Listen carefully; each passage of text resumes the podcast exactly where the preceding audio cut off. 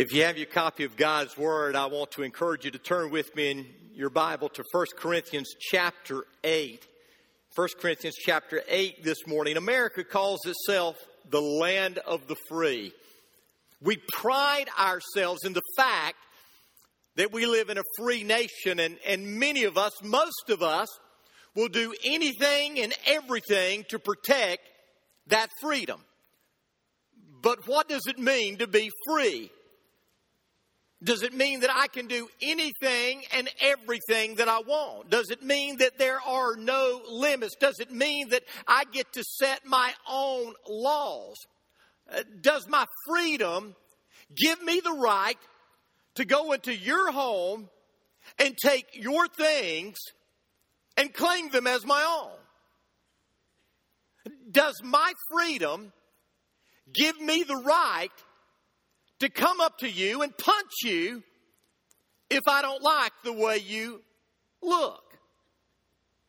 Does my freedom give me the right to come up to your spouse and claim her as my spouse if I decide that I would like her?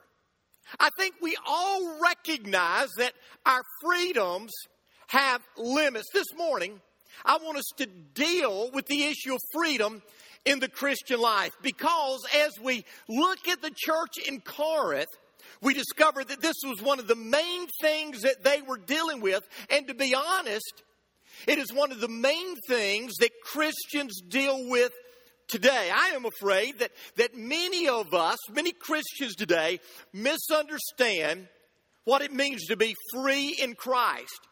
You see, some Christians assume that since Christ has set us free, there are no limits to what we can do. And we have this anything goes mentality. But understand, freedom is never unlimited. Freedom is never unlimited. Now, a couple of weeks ago, as we were looking at 1 Corinthians chapter 6, we came across a phrase that, that many in the church at Corinth had adopted. They, they had come to believe this, and that phrase was everything is permissible. They had come to the point in their, their lives as believers because they misunderstood what Paul had said, that they believed that anything and everything was permissible for them as a Christian. But hear me freedom is never unlimited, freedom always has boundaries Freedom always has limits, it always has, and it always will.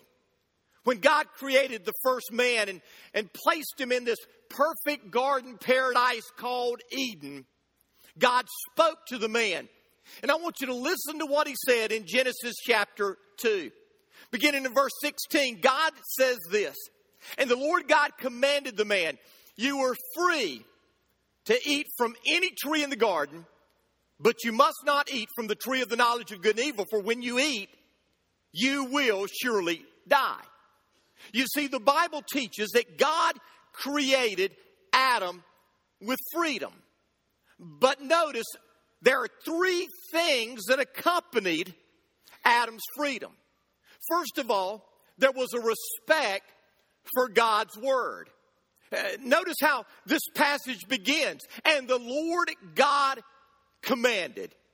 You see, freedom can only be experienced when we are living according to God's word. Anything else isn't freedom, it's bondage, it's slavery. And so, freedom always carries with it a respect for God's word. Notice the second thing in Genesis 2 Adam's responsibility, a responsibility to stay within the boundaries outlined in God's Word. God said this You are free to eat from every tree in the garden except the tree of knowledge of good and evil. You see, there were boundaries in place even within Adam's freedom. God always establishes boundaries. But you need to understand that, that when God establishes boundaries in our life, these boundaries aren't meant to enslave us, these boundaries are meant to protect us. But finally, notice a third thing, and, and that is the consequences for crossing the boundaries. God said, if you do eat from the one tree, the tree of knowledge of good and evil, that I tell you not to eat from, you will die. You see, our freedom is always accompanied not only by responsibility, but with consequences. Our freedom always carries with it responsibility, and it always carries with it consequences. You free, see, our freedom is never an excuse for sin. It never has been. Now, let me remind you of, of what I said two weeks ago as we were looking at 1 Corinthians chapter 6. We, we talked about that great truth that the Corinthian believers had misunderstood. You see, the great truth of the Christian faith is not that our salvation makes us free to sin, but rather our salvation makes us free from sin. Let me say that again. Our salvation in Christ was never intended to make us free so that we can sin. Our salvation was always intended by God to make us free so that we did not have to sin. Now, I know you've turned with me to 1 Corinthians 8, but I want you to hold your place there and turn with me to Romans chapter 6. Romans chapter 6, verses 1 and 2. And I want you to listen to what Paul says to the church at Rome. And they were dealing with the same issue. And this is what Paul said. He said, What shall we say then? Shall we go on sinning so that God's grace may increase? By no means. We have died to sin. How can we live in it any longer? You see, many Christians today are confused when it comes to the purpose of our salvation. You see, our salvation isn't to save us from hell. Our salvation is to save us from sin. Our salvation was never intended to free us from hell. That is a byproduct. Our salvation is intended to set us free from sin. That's the truth of God's Word. You see, Jesus died to set us free from sin. Now, He begins by setting us free from the penalty of sin. We call that the doctrine of justification. You see, the Bible teaches that, that all of us, every man, every woman, every boy, and every girl is a sinner. We have rebelled against Almighty God. That's what sin is rebelling against God, rebelling against God's right, His authority in your life. And the consequences of sin, the penalty for sin is death. Not just physical death, but eternal death, separation from God in a place called hell. But Jesus, who never sinned, Jesus, who was without sin, took our place on the cross. He died for our sin, paying the penalty for our sin. And the Bible says anyone who believes in him will not perish, but have everlasting life. That's justification. Jesus died on the cross in our place to set us free from the penalty of sin. We do not have to fear the second death, eternal death. The doctrine of justification. Jesus saves us from the penalty of sin. But Jesus also saves us from the power of sin. This is called the doctrine of sanctification. Listen to what it says in Romans 6, verse 6. For we know that our old self was crucified with him so that the body of sin might be done away with, that we should no longer be slaves to sin. You see, the Bible teaches that, that before you were saved, you were a slave to sin. Sin controlled you, sin defined you. You were a sinner. But when Jesus saved you, He gave you a new identity, He gave you a new nature. You are no longer known as a sinner. You are now long, known as a saint. The Spirit of God lives in you. And because His Spirit lives in you, sin no longer has to control you. Now, listen, that doesn't mean that you will never sin. That doesn't mean that you will never blow it. But what it does mean is that God's Spirit is living in you, and because His Spirit is living in you, you have the ability to resist sin. You have the ability to turn from sin. You see, the power of sin that once reigned in your life no longer reigns because you have a new master, Jesus Christ. That's sanctification. But that's not all. Because you see, the Bible teaches that we are not only saved from the penalty of sin, free from the penalty of sin, we are not only saved, free from the power of sin. The Bible says one day, praise God, we will be saved, we will be free from the very presence of sin. And the Bible calls that glorification. There is coming a day when everything that is associated with Satan and sin will be done away with. And you and I will no longer have to struggle with sin anymore. I am convinced with all my heart that every true believer is looking forward to that day. The day when all the vestiges of sin, the day when all the temptation to sin, the day when all the struggles that we have with sin will be gone forever. You see, Jesus didn't die to set us free to sin. Jesus died to set us free from sin.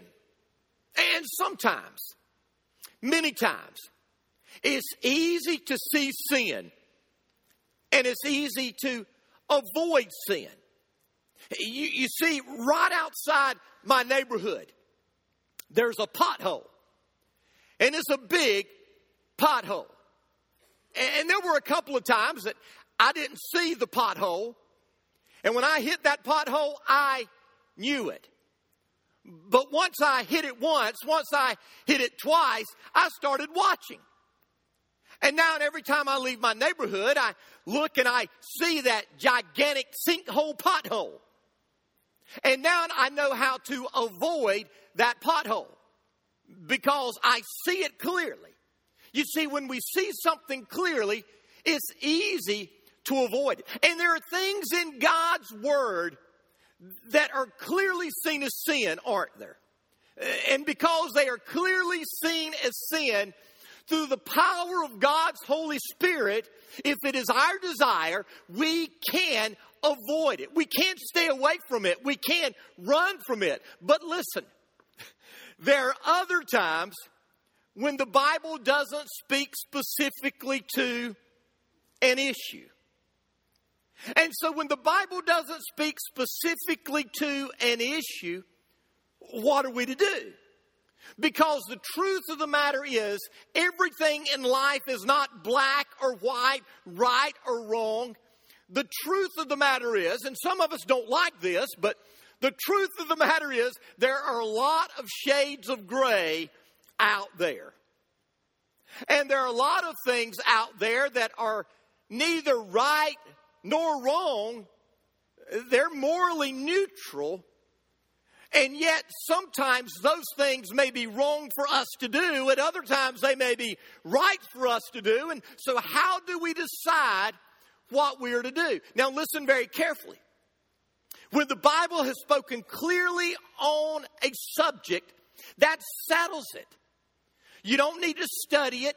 You don't need to debate it. You need to obey it. I mean, for instance, the Bible says that sex is for marriage between a man and a woman, period. There are no commas, there are no colons, there are no apostrophes, there's nothing. There is a period. Sex is for a man and a woman who are married to one another. And we know that any sex apart from that is sin. We don't need to debate it. We don't need to discuss it. We don't need to research it. We don't need to listen to what the pundits say or what the experts say because God has already said, amen?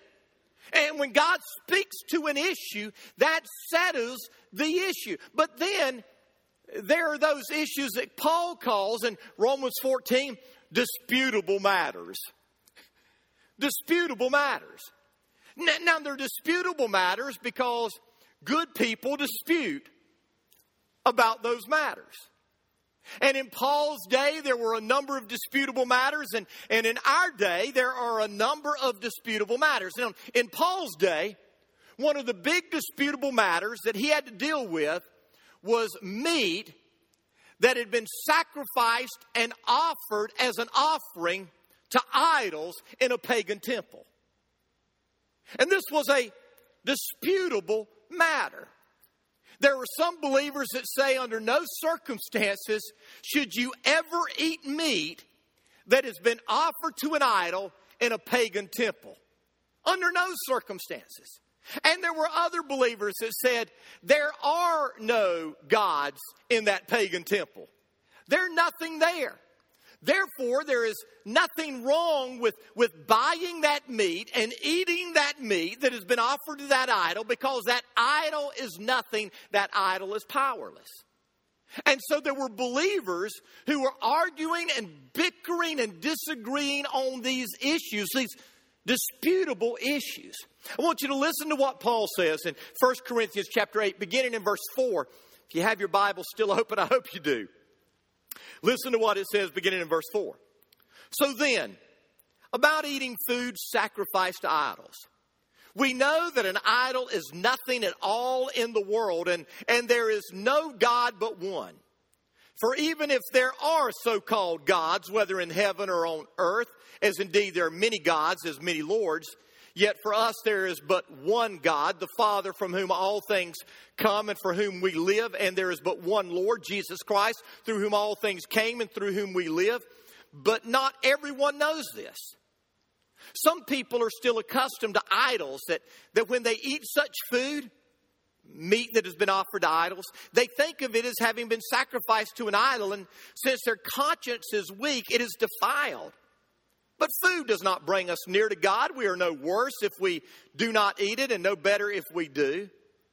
Be careful, however, that the exercise of your freedom does not become a stumbling block to the weak. Uh, for if anyone with a weak conscience sees you who have this knowledge eat in an idol's temple, won't he be emboldened to eat what has been sacrificed to idols? So, this weak brother for whom Christ died is destroyed by your knowledge. When you sin against your brothers in this way and wound their weak conscience, you sin against Christ. Therefore, if what I eat causes my brother to fall into sin, I will never eat meat again, so that I will not cause him to fall. So, Paul is dealing with this issue of, of meat that has been sacrificed to idols and, and whether you can eat it or not. And, and as he goes through this, really in, in chapter 6 through chapter 10, Paul gives us five questions that we can ask. And if we ask these questions every time we come to these disputable matters in life, we can make wise decisions. Because understand, the issue isn't always whether something is permissible. And I'm afraid that's what we oftentimes ask, isn't it? Is it permissible? And that's the wrong question to ask. So let me give you five questions. The first question I need to ask before I ever do anything is this Is what I'm about to do helpful? Listen to what it says in chapter 10, verse 23. Everything is permissible, but not everything is beneficial. Everything is permissible, but not everything is constructive. Now, let me remind you again of the quotation marks around that phrase everything is permissible. Paul is simply quoting a saying that was going around in the church at Corinth. Everything is permissible, everything is lawful, we can do everything we want. And yet, Paul is saying that whether it is permissible or not is not the question we need to ask. What we need to ask is Is what I am about to do or is what I am thinking about doing, is it helpful? Is it beneficial? Is it constructive? Is it helping me become the man or the woman that God wants me to be? You see, the truth of the matter is, God has a plan for each and every one of our lives.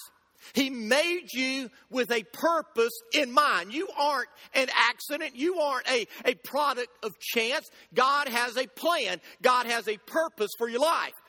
Now, the truth is, God has a specific plan for each and every one of you, and God has a general plan for each and every one of us. Now, I cannot tell you what God's specific plan is for your life. If, if you spent some time with me and, and I found out your gifts and your abilities and your heart's desire and, and things like that, I could probably help you determine what it is that God has specifically created you to do. But understand, each of us have a different specific plan, a, a different specific purpose, but God has given each of us the same general plan. In Romans chapter 8, verse 29, it says this For from the very beginning, God decided that those who came to him, and all along he knew who would, should become like his son. And so God said that from the very beginning of time, God's plan is that you and I, who became a part of his family, would become like Jesus. We would become Christ like. And so that's God's plan for your life. God's plan is that you begin to live your life in a Christ like manner. You live like Jesus would live if Jesus were here. Then you say, I'm not Jesus. And you got that right. You're not Jesus, and I'm not Jesus. But God's plan, God's desire is that each and every one of us become like Jesus. We become Christ like. And so before we do anything, before we do everything, we should ask ourselves is this going to make me more like Jesus? Is this going to develop godliness and Christ likeness in my life? And let me just say to you if what you were about to do, what you were about to watch, where you are about to go is not going to help develop Christ likeness in your life, then why do you want to do it? Because if God's plan, God's desire is that you become like Jesus, that's what God created you for, then why would you waste your time pouring things into your life that are not going to make you like Him? Okay? So the first question is Is it helpful? Is it constructive? Is it going to help me become like Jesus? Here's the second question Does it enslave? Now, in chapter 6, verse 12, we, we talked about this briefly a couple of weeks ago, but, but Paul said, Everything is permissible for me. Again, he's, he's quoting that phrase. But then Paul says, But I will not be mastered by anything. Now, this has to do with control. Who or what is controlling my life. This is literally saying, I will not be brought under the power or be controlled by anything. I should always ask myself if what I am doing is developing a habit that is going to control my life. Now, there are many things that can control our life smoking, drinking, gambling, or, or, even TV or texting or, or gaming or being online or, or listen, even working out. All of these things can control you. None I know. I, I know that, that all of you would like for me to tell you that it is a sin to smoke or it is a sin to drink or it is a sin to gamble. But you see, the issue isn't right or wrong on a number of issues. The issue is are these things controlling my life?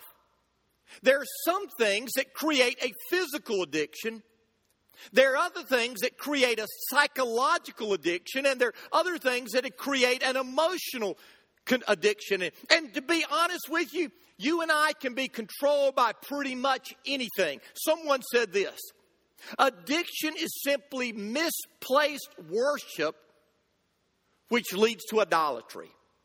Addiction is simply misplaced worship that leads to idolatry. And misplaced worship is enslavement to anything other than Christ. I want you to look at two passages in the, in the God's Word. Matthew 6, verse 24, you've got this one. It says this No one can serve two masters. Either he will hate the one and love the other, or he'll be devoted to the one and despise the other. You cannot serve God and money, mammon, this world. You cannot serve God and any other thing. You got to make a choice. Am I going to serve God or am I going to serve something else? In Romans chapter 6, beginning in verse 12, Paul said this. He said, Do not let sin control the way you live. Do not give in to sinful desires. Do not let any part of your body become an instrument of evil to serve sin. Instead, give yourselves completely to God, for you were dead, but now you have a new life. So use your whole body as an instrument to do what is right for the glory of God. Sin is no longer your master. For you no longer live under the requirements of the law. Instead, you live under the freedom of God's grace. Well, then, since God's grace has set us free from the law, does that mean that we can go on sinning? Of course not. Don't you realize that you become the slave of whatever you choose to obey? You can be a slave to sin, which leads to death, or you can be a slave to God, which leads to righteous living. Thank God. Once you were slaves of sin, but now you wholeheartedly obey this teaching which we have given you. Now you are free from the slavery to sin, and you have become slaves to righteous living. I love that. Bob Dylan, that great theologian of the past, said, You're going to have to serve somebody. It may be the devil or it may be the Lord, but you're going to have to serve somebody. And Bob Dylan missed it on a lot of things, but let me tell you, he got it right there, didn't he?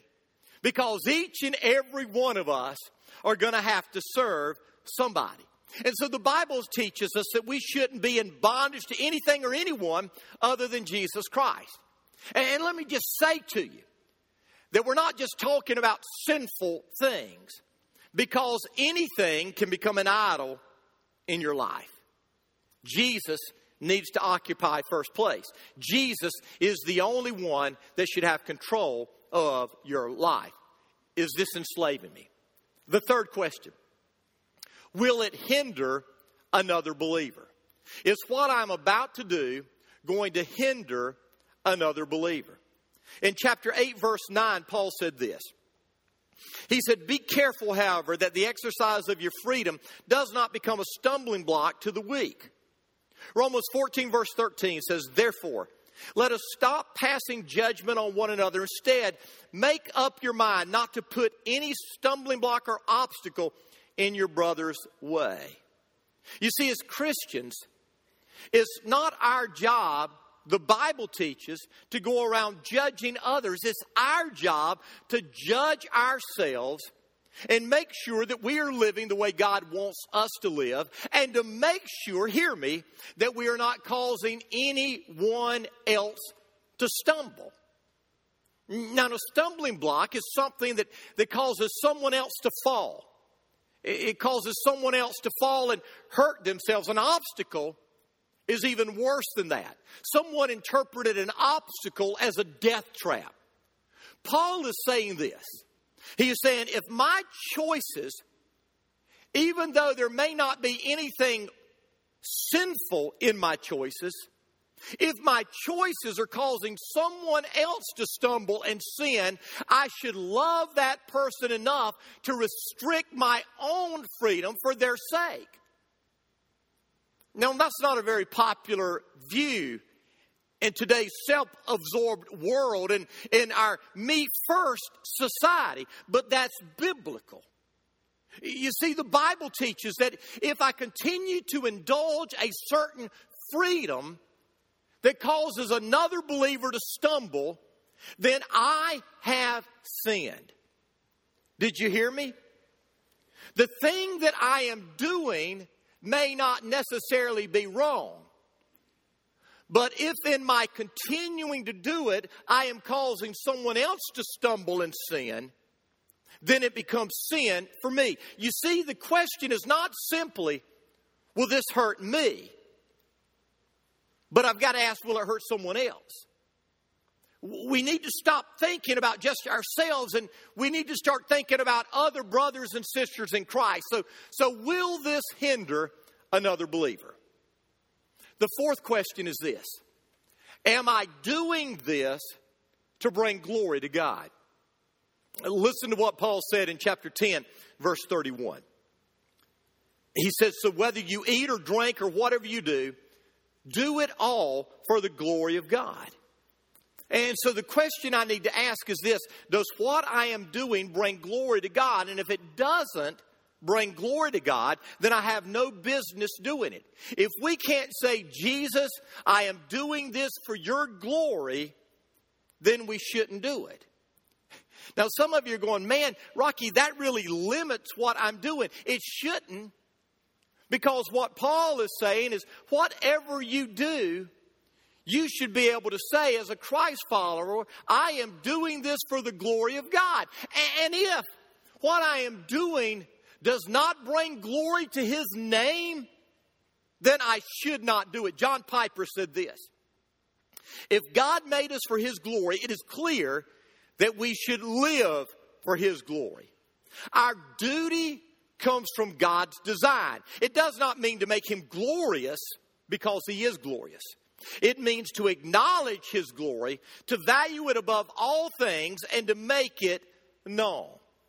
And so I come to the point in my life where I value the glory of God more than I value anything else. And so I always should ask, and what I am about to do, will it bring glory to God? But there's one final question we as Christ followers should ask before we we make any decision, and that's this Will what I'm going to do lead people to salvation?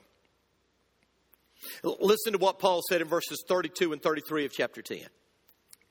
So Do not cause anyone to stumble, whether Jews or Greeks or the church of God, even as I try to please everybody in every way. For I'm not seeking my own good, but the good of many. And then notice what he says, so that they may be saved. You see, ultimately, once we are saved, we are here on planet Earth for one purpose, and that's to point other people to Jesus, to lead other people to salvation. That's why we're here. Understand, God didn't save you and leave you here in a sinful world to get tangled up and caught up in a sinful world when we've got glory to look forward to. God's got something far better than anything here waiting for us. And you need to understand that. There is nothing down here that compares to what God has waiting for us in eternity. And so, why does God leave us here?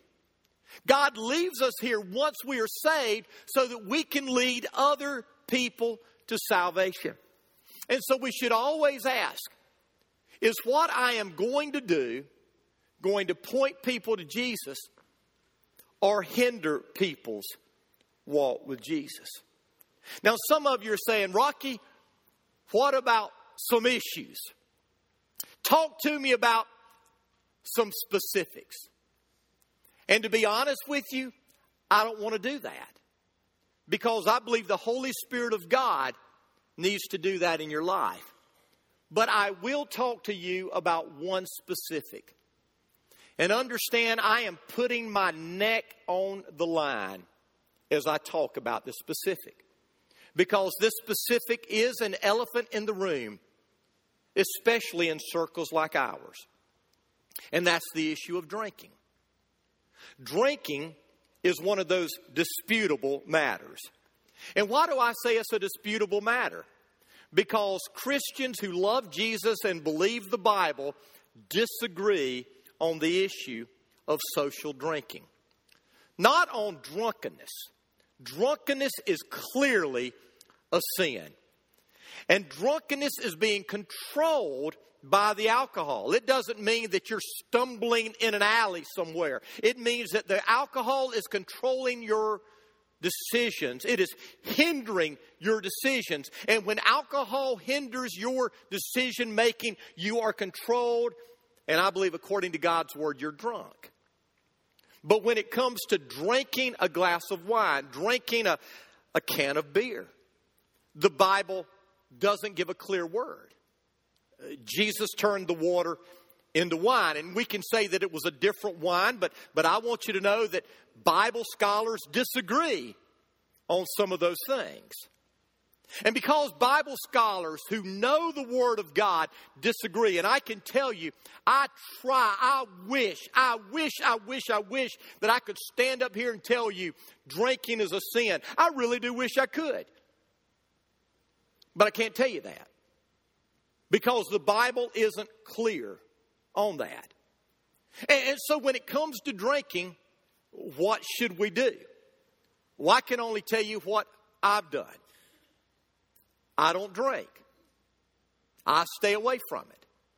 Not because it is a sin, but because as I ask myself those questions, it's not the right thing to do. First of all, is drinking alcohol going to help me become more like Christ? I could say that he turned the water into wine, but it doesn't say Jesus began to drink it. and there's a lot of debate on the potency of that wine. And so, is it helpful? Is it going to help me become Christ like? It's not. It's not. I need to learn to depend on Christ and not a glass of wine to, to ease the stress in my life. Second, will it enslave me? I've got an addictive personality. I'm just being honest with you. Man, I can get addicted to anything. I can get addicted to a TV show. I can get addicted to working out.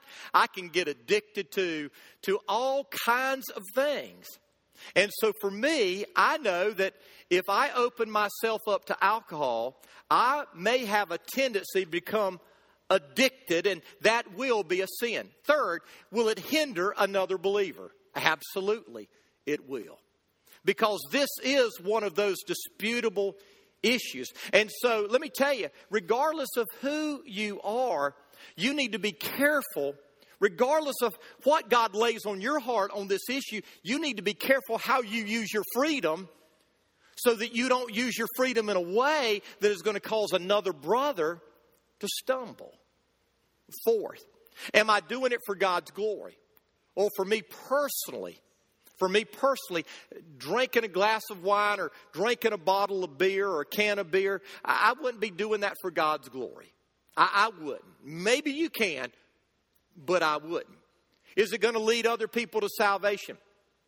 I've never led a person to faith in Jesus sitting around drinking a beer with them. It Just hadn't happened.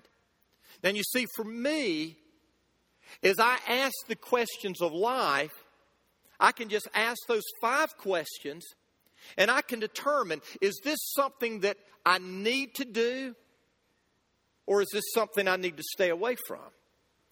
Now, at the same time, understand if I see you with a glass of wine, I'm not going to run up to your table at the restaurant and go, pagan, heathen, you're going to hell. Because if I do that, I, believe that I've stepped across the bounds of God's Word. And I don't need to play Holy Spirit for you. The Holy Spirit needs to be the Holy Spirit for you. And so if you're drinking a glass of wine, I'm going to come up to you and I'm going to talk to you. And, and if it makes you feel a little uneasy, then maybe, just maybe, maybe you need to question whether you should be doing it. If the pastor seeing you do it it makes you feel a little uneasy. You see, these are disputable issues. And there are all kinds of disputable issues out there. Buying a lottery ticket. Is buying a lottery ticket sin? Baptists would like to say it is. I, I can't see in the Word of God why it is. but I don't buy lottery tickets. There are a lot of disputable issues out there that we as believers should recognize we may be free to do, but perhaps we need to control our freedom for the glory of God, for the benefit of ourselves and others, to keep ourselves from being enslaved, and to lead other people to Jesus. I want you to bow your head with me. With your head bowed and with your eyes closed, the first thing I want to ask you is this Who's your master? Because that's the bottom line. That's the most important question here today. Who is your master? Have you given control of your life to the Lord Jesus Christ? Have you turned from sin and your rule to Jesus and His rule? If you're here and you haven't done that, I want to encourage you this morning to quit rebelling, quit running, and give your life to the one who created you and loves you so much that he died for you. Give your life to Jesus and do it today. Second, if you're here and you're struggling with some issues in your life, there are some things that have control on you. Understand, God doesn't want you to be under the control of anything other than Him. And so I want to encourage you today to reject those things, those idols that you may be addicted to, and let the body of Christ help you have victory. And then, third, if you're a believer, when it comes to these disputable issues, these, these gray areas, make a commitment today not to necessarily choose one way or the other, but make a commitment today that before you engage your freedom, to ask yourself those five questions. Father God, for those here who need you today, I pray that they will turn from sin and trust you. For those who are in bondage, set them free. Father, for those believers who desire to use their freedom in a way that honors your name, give them the victory. I pray in Jesus' name. Amen.